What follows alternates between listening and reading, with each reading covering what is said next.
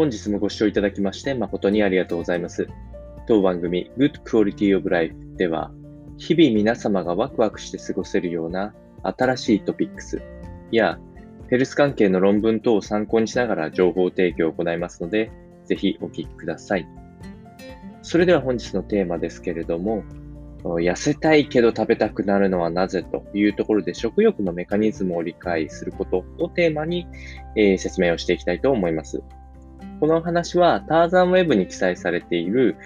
自然科学研究機構の中島准教授の説明記事を参考にお伝えをしていきたいと思います。まず大きなテーマといたしましては、食欲は何にコントロールされているかというと、食べ物のエネルギー量と美味しさ、この2点に関して、コントロールされているというふうに考えられます。脳自体は食物を食べたときに血糖値が上昇するんですけど、これを感知することによってご飯を食べた、要は食物が入ってきたということで、生活に必要なエネルギーが摂取できたというふうに感じるというところで、まず食欲が1個発生すること、加えて空腹時、つまりちょっと飢餓状態に近い、状態の時は甘いもの、これはエネルギー量が多いとされるものになると思うんですけど、こちらを欲するような仕組みになっていると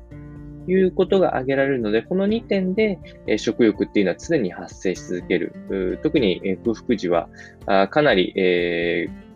強く食欲を欲するような形になるのは、これは脳の働き上しょうがないことなので、やはりあくまで食欲っていうのを精神論だけで制するっていうのは効率的ではないですし、かなり辛いことも伴ってくるということです。そうして考えていくと、食欲とうまく付き合っていく必要が当然あるわけで、ゼロにもできなければ100にする必要もないということなので、食欲を抑えるホルモンのご紹介としてはレプチンが代表的だと思うんですけれども、これは小腸で消化するものによって、刺激を受けて脳から分泌されるという仕組みになっておりますので、できるだけ糖質がまさにレプチンが一番出やすいものになるので、多少の糖質を摂取していくと脳に伝わった満足感とかも落ちずにコントロールできていくので、この辺を意識しながら脳から消化器官まで健全な状態を保って、体のコントロールをしてみてはいかがでしょうか。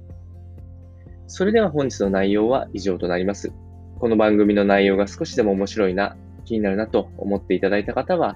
ぜひチャンネル登録、またフォローの方よろしくお願いいたします。